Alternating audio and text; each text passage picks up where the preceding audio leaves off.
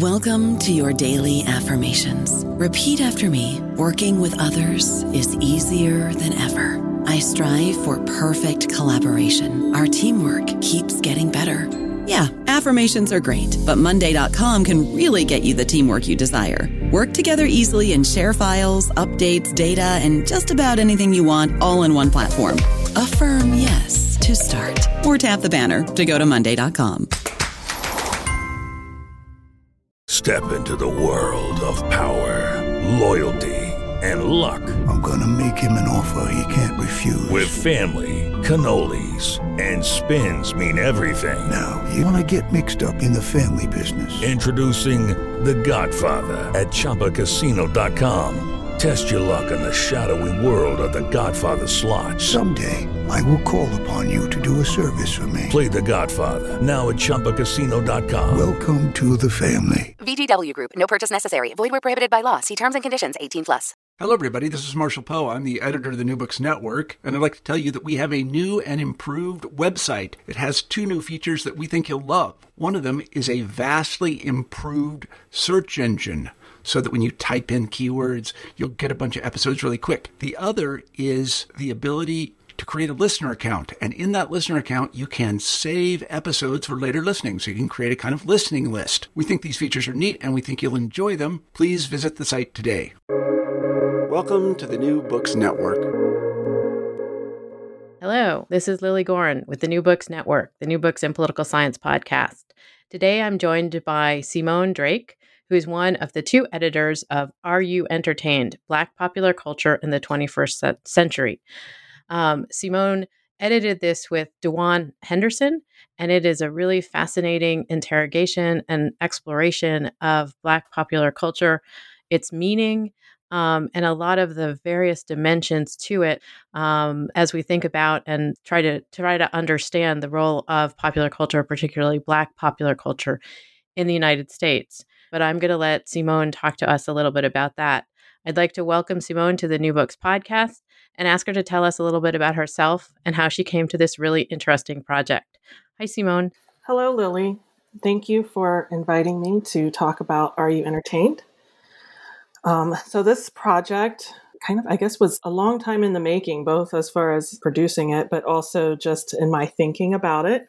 Um, my first year in uh, my graduate program in um, African American Studies, I took a course um, on on Black feminist theory, and Michele um, Wallace's and Gina Dent's Black popular culture was on the reading list. It had just come out either that year or the, or the a few years before and it was um, as a classics and English major, it was really my first introduction to an, ac- an actual academic course that engaged with Black popular culture, and I was I was really quite fascinated by it, um, and you know that that kind of stuck with me. But fast forward many years later. Um, I, I started working in the area of Black popular culture, but also in teaching it.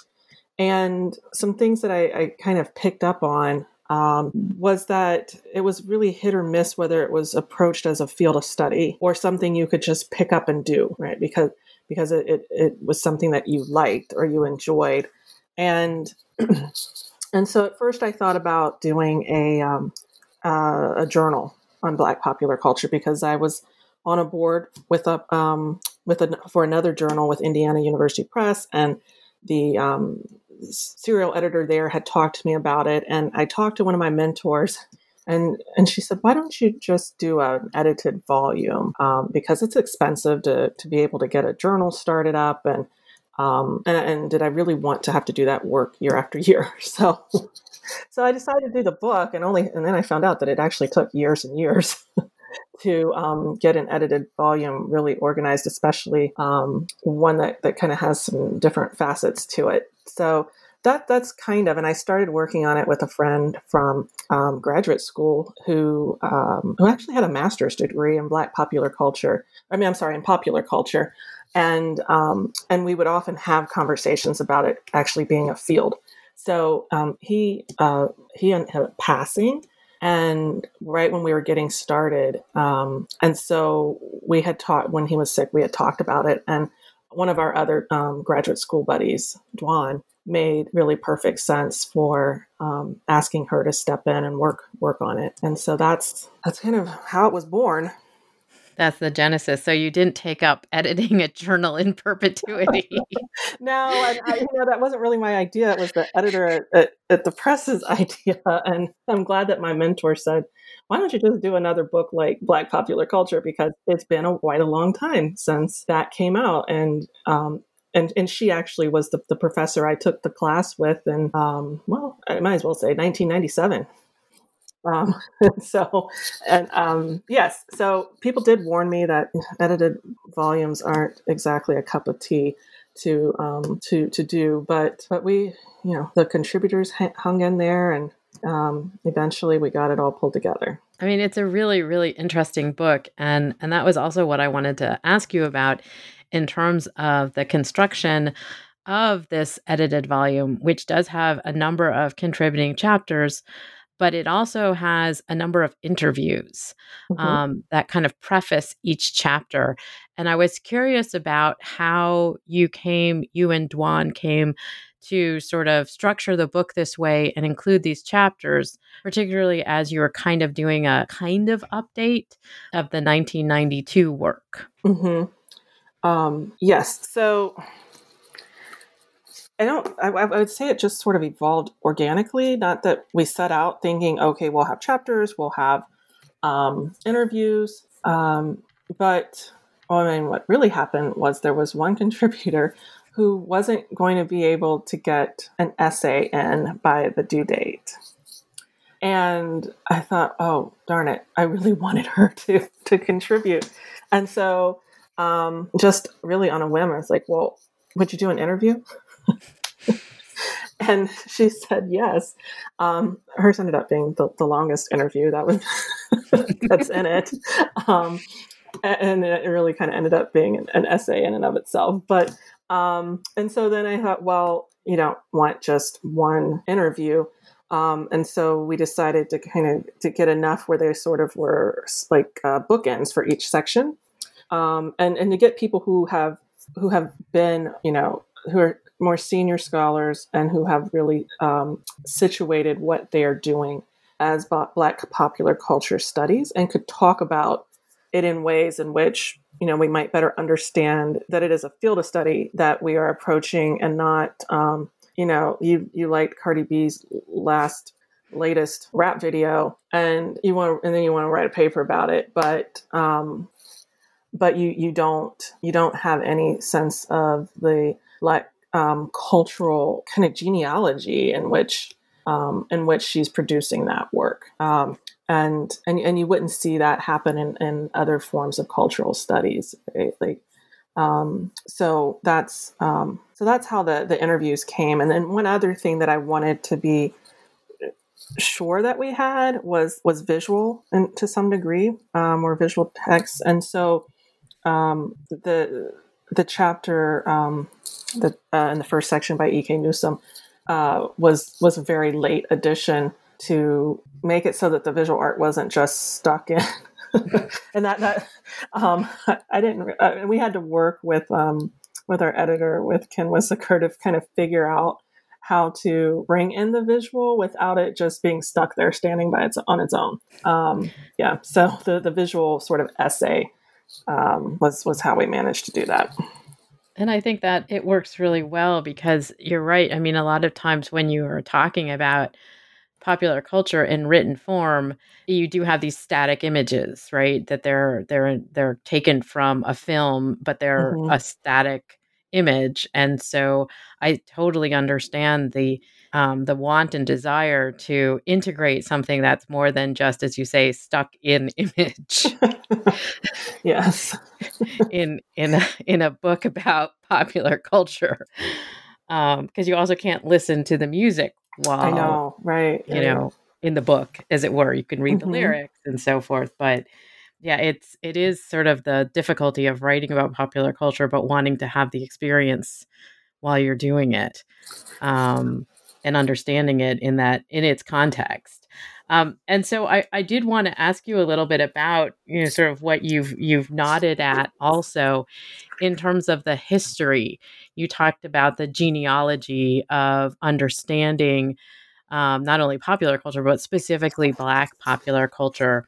And you start out the book talking about the Stuart Hall essay um, and understanding essentially um, what is this Black. Uh, and and this is a kind of frame for the the dive that the book takes into so many different areas of understanding Black popular culture in our contemporary environment. Can you talk a little bit about how that framed um, a lot of the work that uh, came into this book? Of okay, of, of wanting to make sure that we recognize the sort of genealogy or of of Black popular culture yeah, I mean, yeah. not just that, but also particularly this the Stuart Hall question. Oh.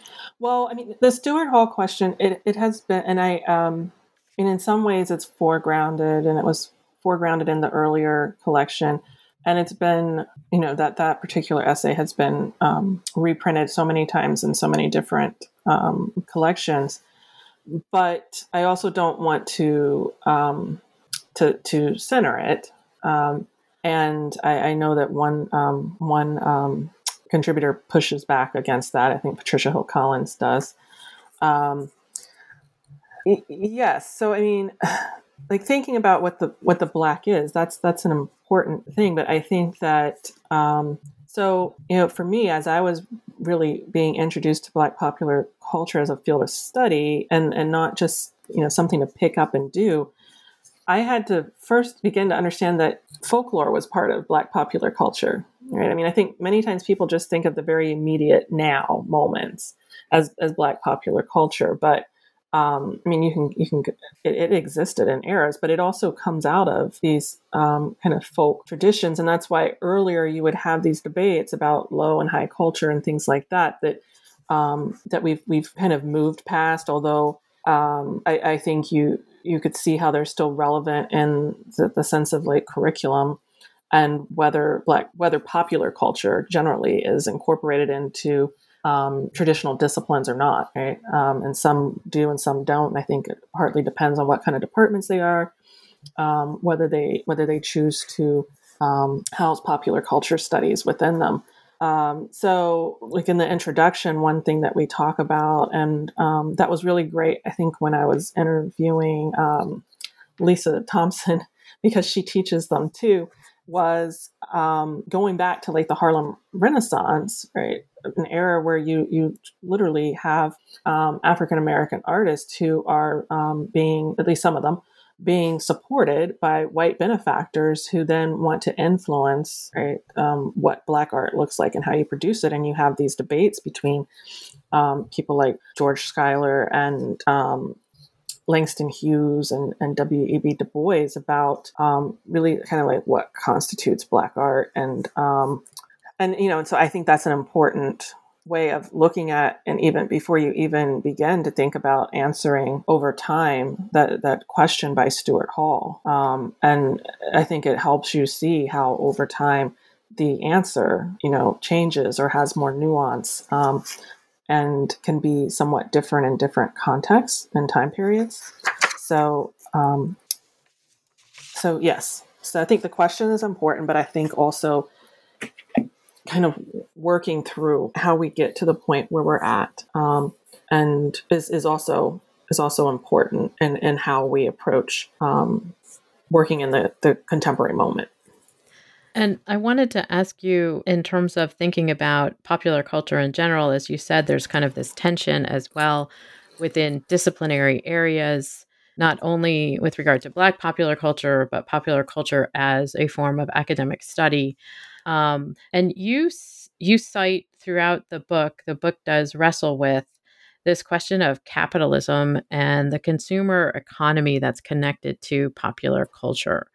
Um, and it's uh, it's fairly forefronted in your book, which I think is important um, to understand the place where popular culture exists. Uh, but I was wondering if you could talk about how your own thinking about popular culture and specifically Black popular culture is situated within sort of this capitalism and consumer economy.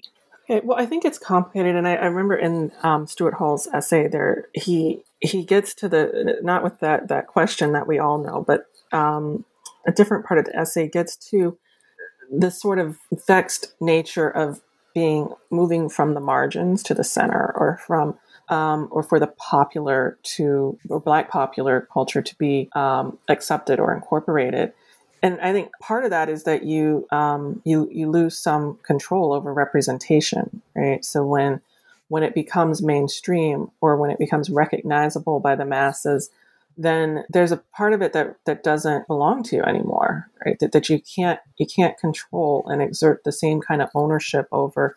Um, and and I think that you know when you aren't always controlling the production that can have you know result in very precarious types of situations.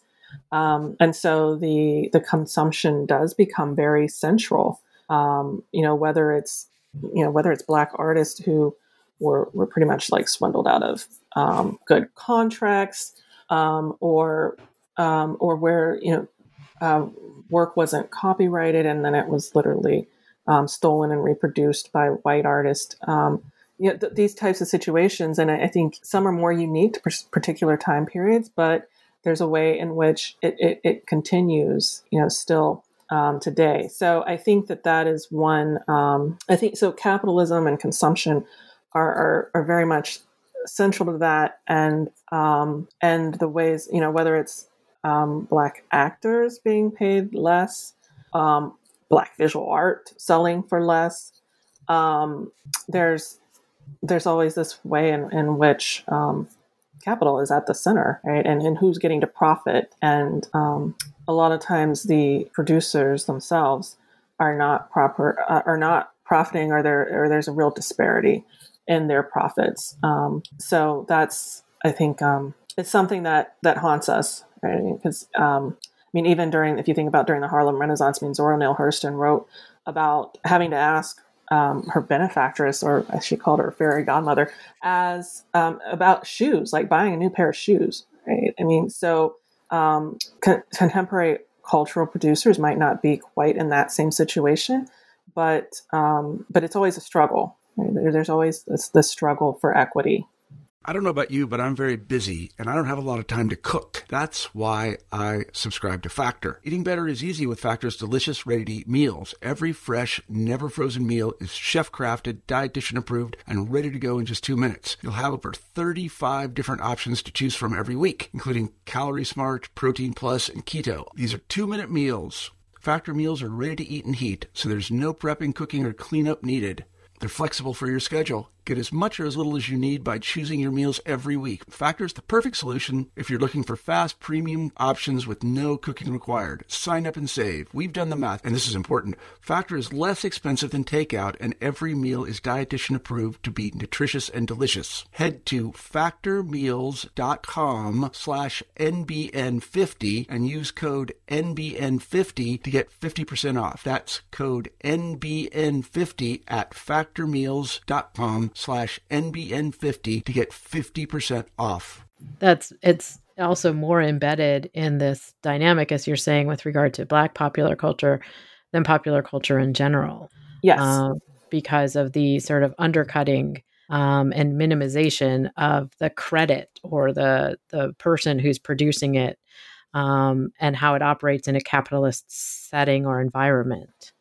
Yes, and and so I wanted to ask you to sort of take us through the book a bit. Um, and it's it's divided into as as you note, sort of um, four sections and a and a final section, final interview, um, and and they are all sort of um, umbrellas. Um, and I and I loved the way that that you and Dwan sort of structured this and not sort of saying, you know, films, music, um, um, you know, visual arts, um, mm-hmm. and and I thought that the the sort of ideas of performing, politicizing, owning, and loving blackness um, were really much more thoughtful and and guiding um, in thinking about Black popular culture. So, if you could take us through the sort of what these sections talk about, um, starting with performing Blackness, that would be fabulous. Okay. So, yes, they they are in what are more thematic or conceptual themes, and we kind of had to wait and see what with what we had as far as con- um, contrib- contributions to figure out what those might be. But we definitely didn't want. Um, it's the other thing I think about popular culture is that um, it's kind of hard for it not to be interdisciplinary. Yeah. Um, and to, to have you know these multiple disciplines that are really kind of simultaneously in conversation with one another um, and so that you know we wanted to produce something that that really kind of looks like how popular culture is, is produced um, so performing blackness is the first um, is the first section and um, so we cover um, television music and um, like and like stage performance um, with the the chapter. So Ralina Joseph's much Like Me" um, looks at partic- specifically at comedy, but um, I think pretty much in the context of of um, television uh, shows, and and really kind of interrogates this notion of the post racial, and um, and um, fo- with some focus on Obama. Um, and and so the ways in in which um, actually it's it was his joke about being a mutt that frames her work. Um, and then we have um, Black Radio with Emily Lordi, where which I, I, think was really really interesting the way in which she could bring in radio in the second decade of 20 of the, of the 21st century. Because there's a point where black radio you definitely would want it in a collection on black popular culture but not in you know 2015 2020 um, it, it, just doesn't have it doesn't have that same um, uh, you know i mean like during the civil rights era black radio was was critical. Um, before social media you still had um, it as an important kind of black community resource. Um, but that's faded in some ways but with these musical perf- performers um, she was she was able to um, to kind of recenter that history um, and and make it relevant for now, which um, which I, I, think is a great way of capturing how important it once was and, and how we um, have refashioned it in some ways to still make it um, useful. Um, and then Vincent Stephens talks about cabaret music and camping, camp style, and and resurrects some performers that I think many people um, would not be as familiar with, and thinks about that space of the cabaret and um, queer identities and performance um, that I, I, think takes us to a place that many times people just don't think about when they think about Black popular culture. Um, and also takes us back um, in time some uh, to an earlier period, which I think is also important because um, because I mean Black popular culture ex- existed prior to the immediate moment, and so it's it, it, does a good job of helping us to remember that. And then the final actual essay is is not the traditional essay. It's it's the visual essay by um, E.K. Uh, Newsom, who himself is an artist. Um, and I owe a lot of gratitude to Nina Mercer, one of the other contributors, because um, I, I, needed some artists to contribute, and I, I wanted it to be artists who um, are established as artists, but you know, not necessarily the artists that are that are that are showing that are I, I, I wanted it to be artists who um, I don't know who I could actually send an email to and say, "Would you contribute?" um, as as opposed to uh, you know the ones who are in um, the Guggenheim or the Museum of Modern Art or who um, who we're very familiar with. Um, and and these artists do. I mean, they people are familiar. They are familiar, but they just haven't you know, had an entire exhibit at the Guggenheim. Right. um, but I, but I think email. that still speaks to the way that art is produced, right? I mean, because even the ones who have had those exhibits at the Guggenheim started with, you know, with having to build up to that, and right. um, and and and having to really kind of engage in more kind of local communities first, and then broader. So um, so uh, we have that um, that essay uh, because I, I like we were talking about earlier. I, I I wanted it to be as multisensory as possible, right? With um, with the limits of print. so, and then for the interview, Lisa Thompson really made sense for this section as a playwright, um, and um, and to to think about um, performance. So, section two. The next one is politicizing blackness. Mm-hmm.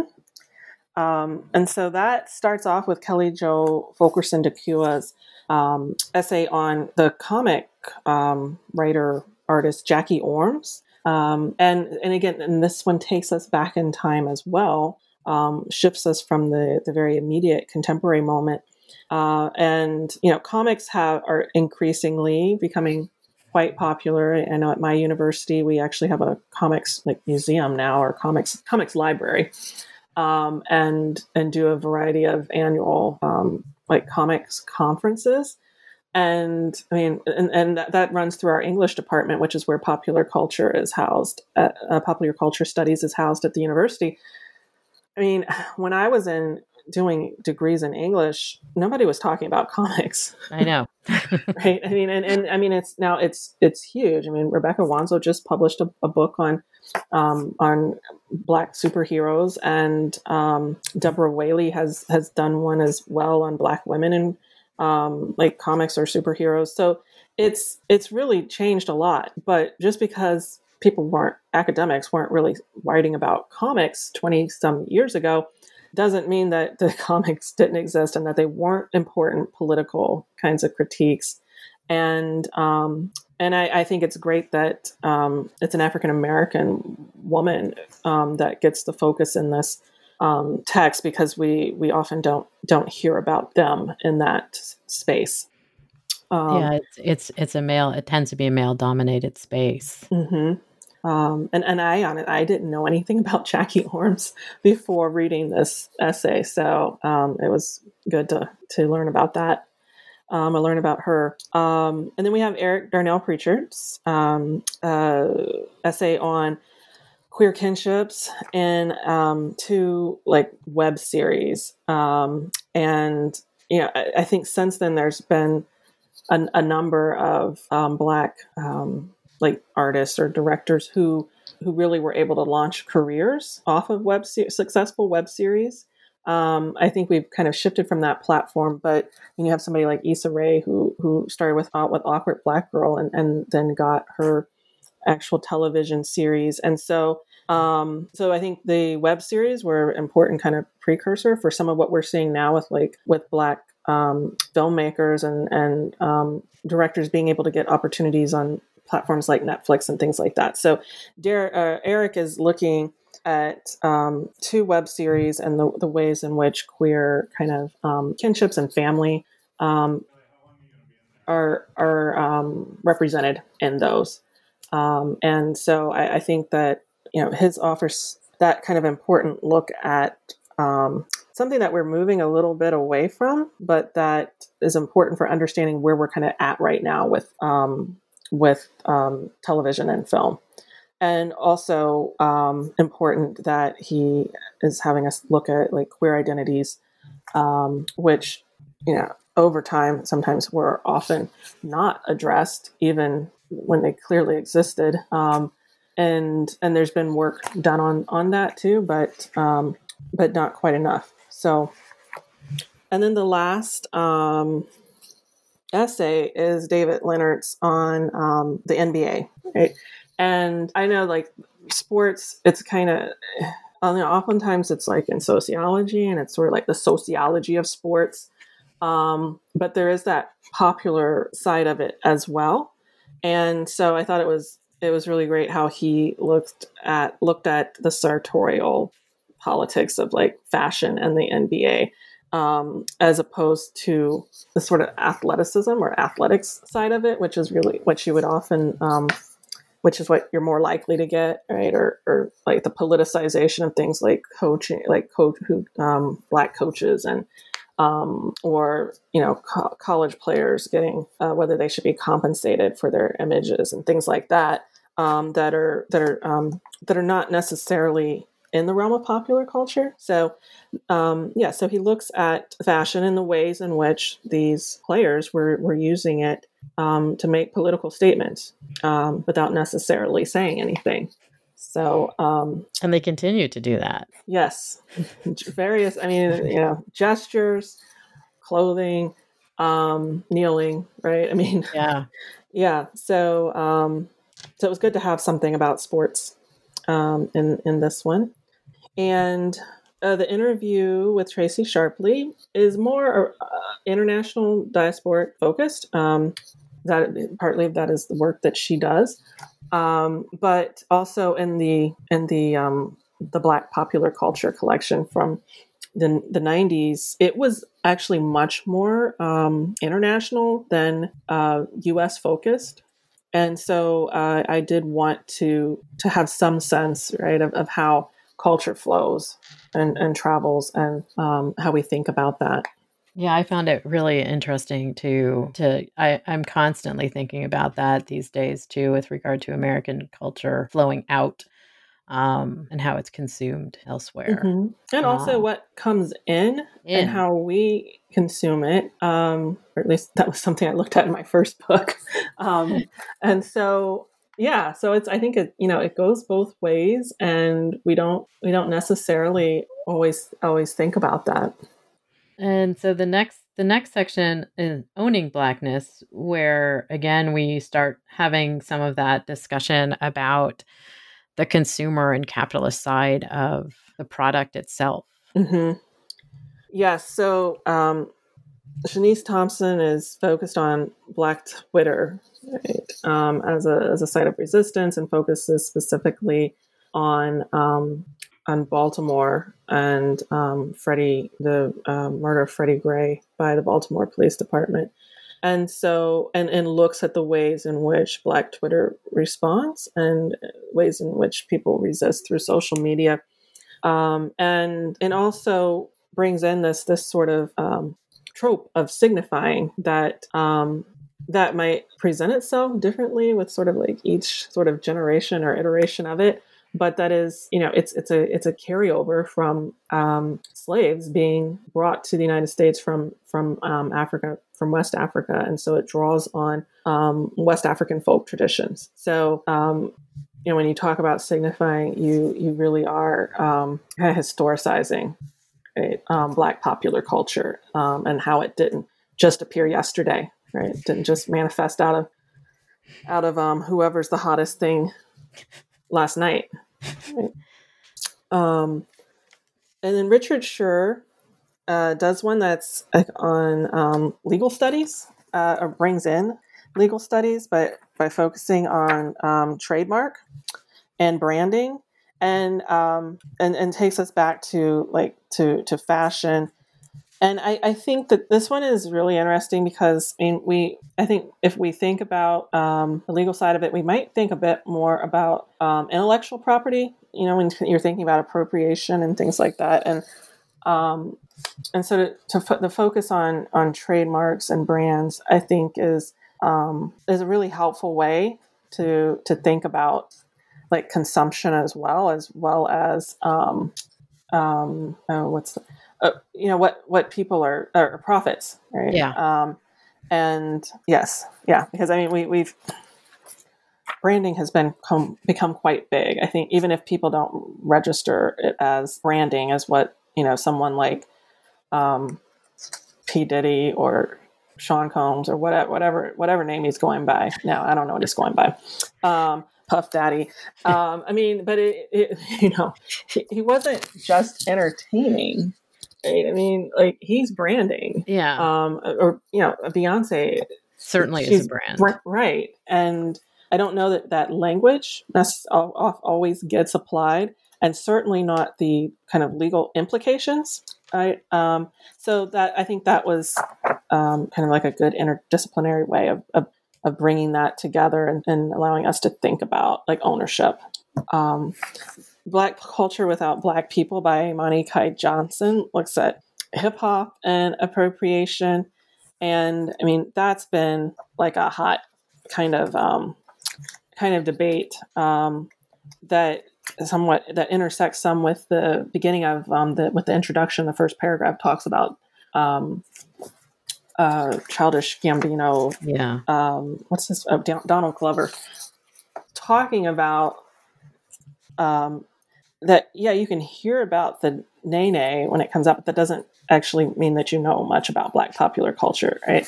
And um, you know, and so with her thinking about the ways in which um, dance actually is appropriated, um, and and and just this this desire to sort of like write black people out of of, of thing of um, of things that they produce um, is I think an important discussion. Um, and she also does multi-sided work. So um, I know she does New York City, but she has also done work. I'm trying. I, I know her work beyond her essay here, so I'm not remembering um, how much of it she um, addresses outside of the United States. But um, but she does um, look globally as well at, at, dance, Black dance culture, and particularly hip hop. And and oh, oh and Nina Mercer's um, at the corner of chaos and divine, and so.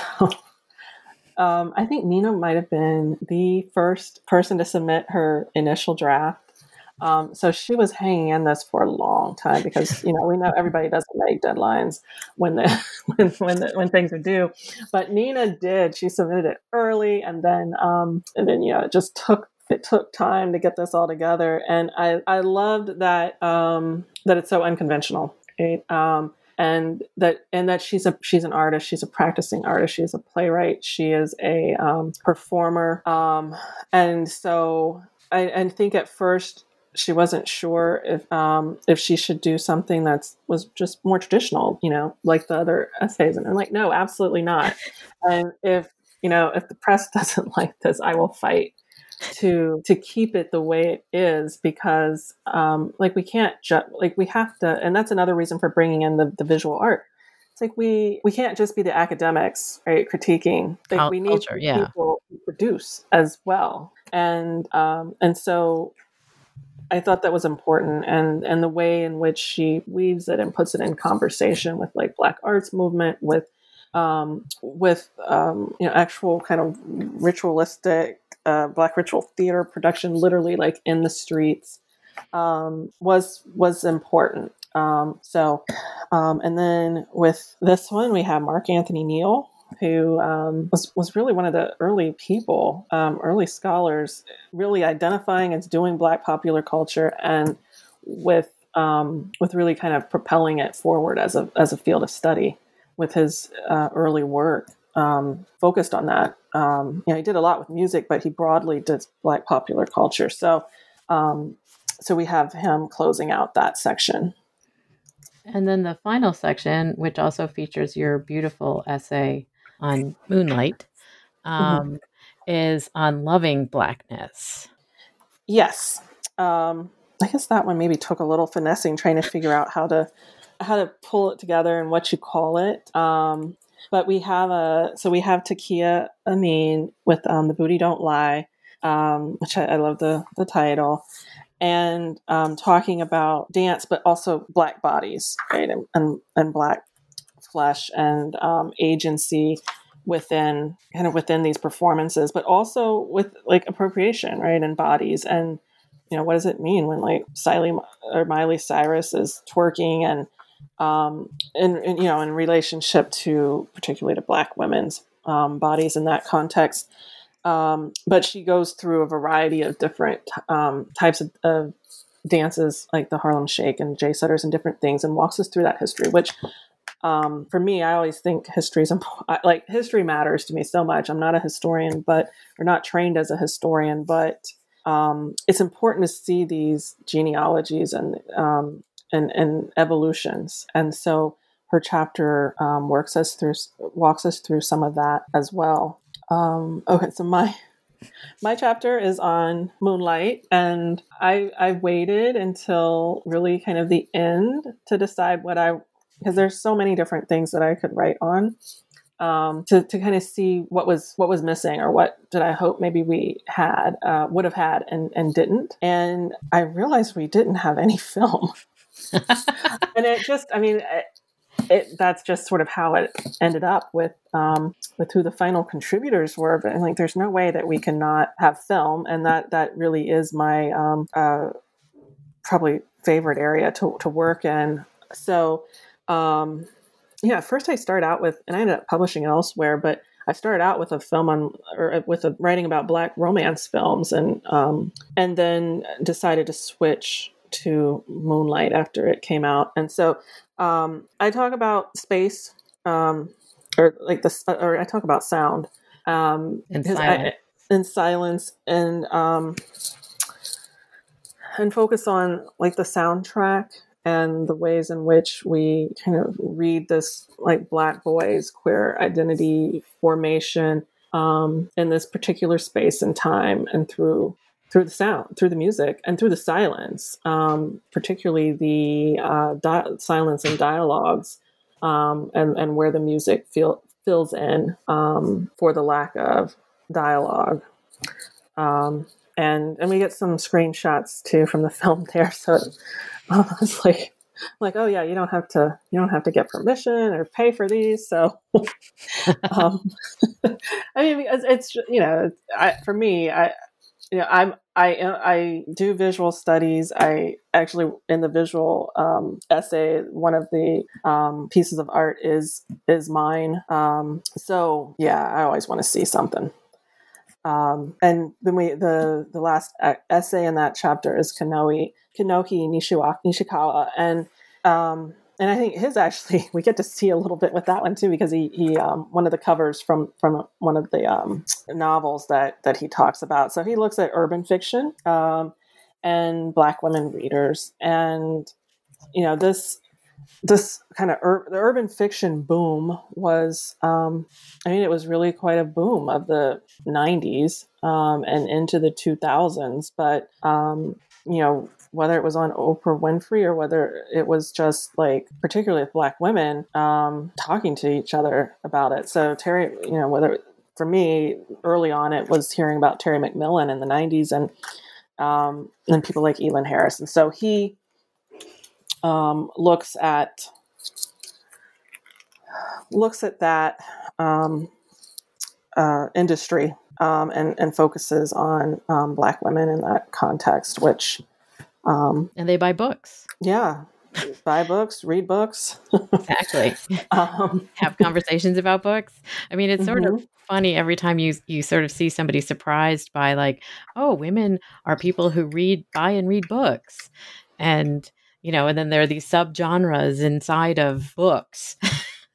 yeah, yeah, and you know, and I think it, you know, it's. Uh, that particular industry, both like the urban fiction and um, around that same time, a lot of self help, right? Kind of like black focused self help books um, came out, and and so then you did end up having some scholars who um, who address like black women as readers, um, black women's book clubs, um, and the book clubs are still quite popular.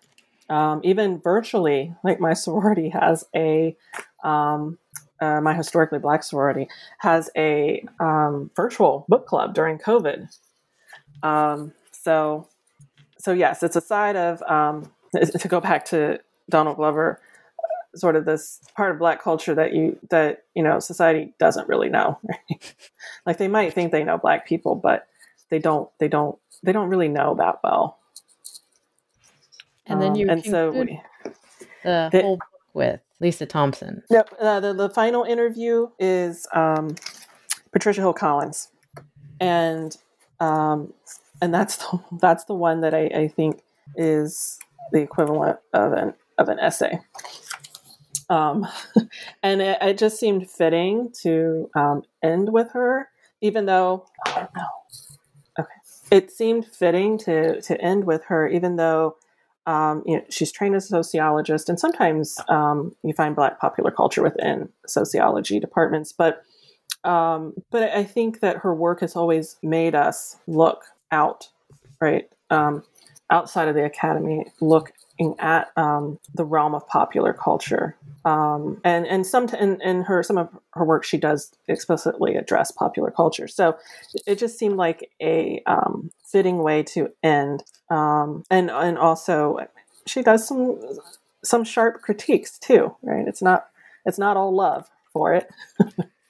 um, there's there's some ways in which she questions certain things, and I think that those are good and important conversations um, that need to be had. Yeah, I'm sorry, I was confusing two of the interviews. I apologize for that. Oh no, that's fine. Um, and and I was reading the Patricia Hill Collins just before we we came on. Um, and finding it really fascinating the way she was again sort of conceptualizing and thinking about um, the questions that you start the book with. So it's it's a it's a beautiful way to sort of end the book too, because it does thread through a lot of what you start out with, and that you've also sort of mentioned the role of context and the genealogy um, and understanding the evolution of Black popular culture, both in the United States and, and elsewhere um, and I, I found it I found it a very good conclusion. um, good. and as you as you we, said, we, you know, we, we, wanted it to work that way. and and as you said, it it it while it was an interview, was kind of more like a meditation um, and an essay. Uh, which also again it's like the the book was really interesting to read because it did have so many parts that you read and experienced in different ways, like popular culture, which I really mm-hmm. appreciated because, as you say, it's a print book and there's only so much you can do. Right. Um, but I, I found that going through the book was really um, an experience that's different from a lot of just reading a book. Um, so kudos to you well, and your your co-author. Um, and I wanted to ask you now, what are you working on to follow this okay. up? Well, I, I, one thing I just want to interject is that um, it, it's unfortunate Dwan couldn't participate. Uh, she teaches high school American Studies and English, so um, she doesn't have quite the same flexibility in her schedule like I do. But um, it, she is a phenomenal editor. like um, I have used her for two of my books as as well, just to like you know not for the technical. Well, she's good with the technical, but also with the ideas and really pushing people to like flesh out their ideas and um, and to think in, in all these different kinds of ways that I'm glad that came through in the final product. So, um, oh yeah, and yeah, so yeah. I just want to um, shout out to her. And so, with what I'm working on now, um, I think I'm about ready for Dwan to give me some feedback on my on my current project because it, it always it always pushes me um, to be better. But I'm working on a project that has been in the making in the works for a while. Um, it's called Becoming Educated: A Midwest Story of Race and Law and Culture. And I started it. I decided to go to law school when I was on tenure track don't I, I, I, won't even get into how that okay. happened. It was I, am I'm, I'm still sometimes not sure how exactly how it really happened, but um, but the pragmatist that I am, I'm like, okay, I cannot do these finals and have nothing that comes out of it. So the classes that um, uh, weren't exam based, I um, I would make I would write s I would write make sure that my essays kind of fit either my um, last monograph on um, Black masculinities um, when we imagine grace. So a number of those chapters were written there, but then there were this project I wrote a couple, and it just sort of came out of um, a jurisprudence class and having to pick something to basically determine if it was just. So like I went with is like education under the law just or something like that. And i had to figure out what to write it on. So i uh, at the time two of my three sons were in a small private school called mansion day school which um, was not always all black but with some sort of um, demographic shifts in uh, columbus ohio um, ended up becoming um, with with a lot of the like white and Asian um, students eventually moving to suburban school districts.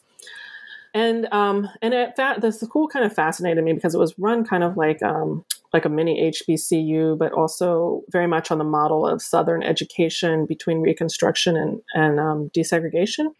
Um, and so I wanted to think about the ways that Black middle class parents, when they have at least some means, what kind of choices are available to them um, and and so then it just sat like I, I, had two chapters i got some grants to do some some um, to go to like Mississippi and visit this boarding school, this black boarding school, Piney Woods, and it just sat. And I got busy. I went into administration. I needed to finish.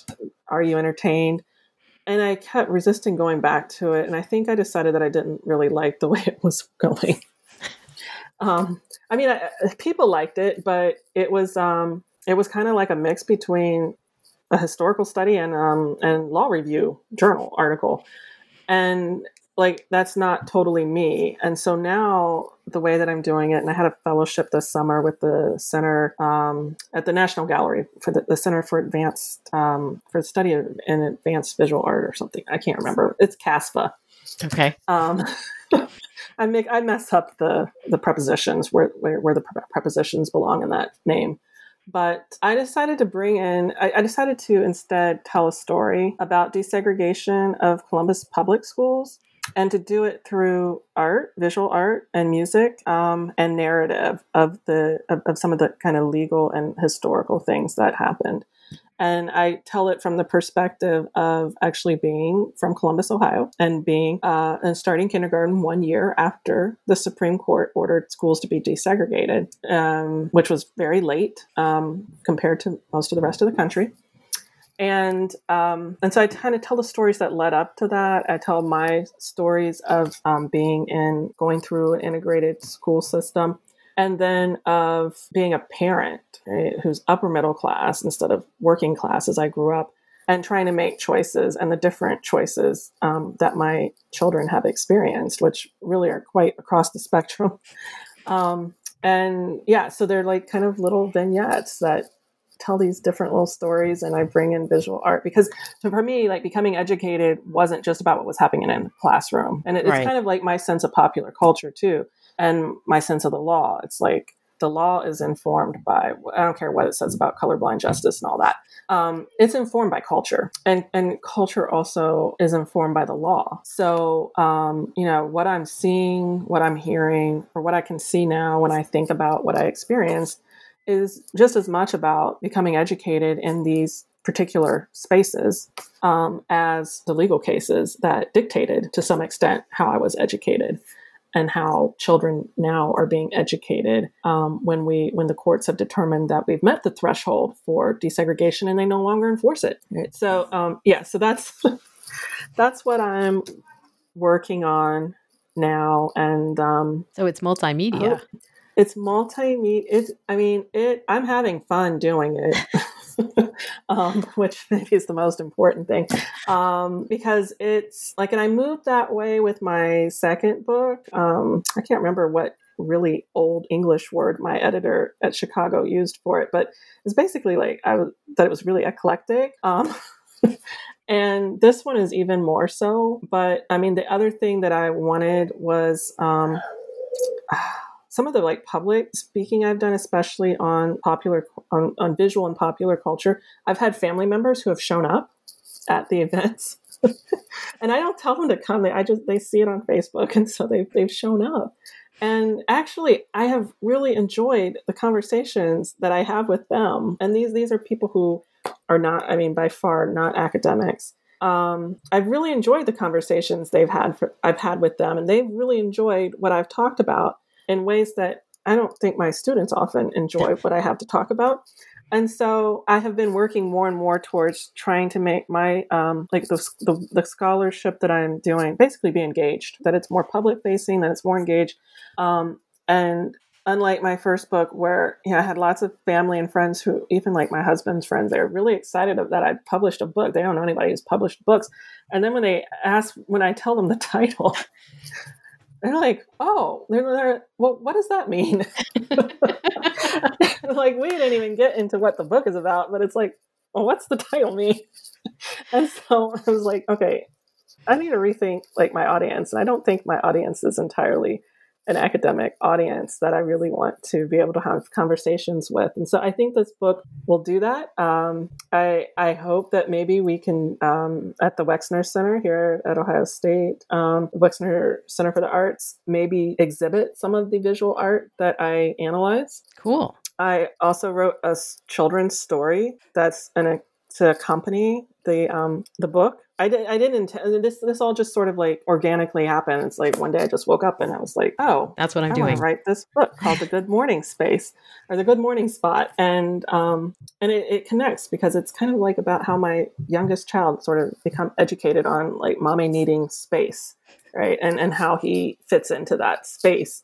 And um, I haven't illustrated it yet, but I'm gonna give it a shot. It's Wow. usually not. It's not usually the kind of um, medium that I um, um, use when I when I do art. But um, but I figure well I'll, I'll try it. If not, I have a friend that I'll ask if he wants to illustrate it. Um, but um, yeah, so I'm like I'm hoping that the book and the children's book can kind of be paired and that we might have an exhibit and um, I don't know who knows. That sounds so cool.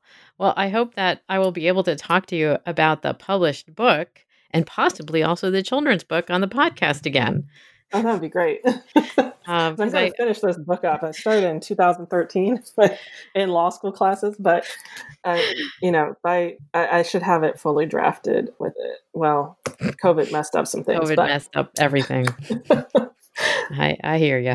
yeah, Um, well, I wanted to thank you for being with me today, Simone Drake, one of the two editors with Dwan Henderson um, of Are You Entertained? Black Popular Culture in the 21st Century.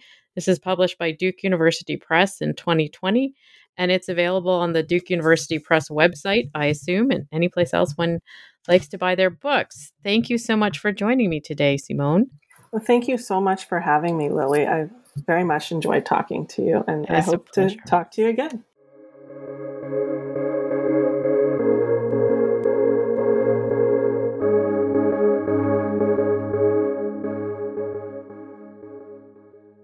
Hey guys, it is Ryan. I'm not sure if you know this about me, but I'm a bit of a fun fanatic when I can. I like to work, but I like fun too. It's a thing. And now the truth is out there. I can tell you about my favorite place to have fun Chumba Casino. They have hundreds of social casino style games to choose from, with new games released each week. You can play for free anytime, anywhere. And each day brings a new chance to collect daily bonuses. So join me in the fun. Sign up now at chumbacasino.com. No purchase necessary. Group. Void were prohibited by law. See terms and conditions. 18 plus.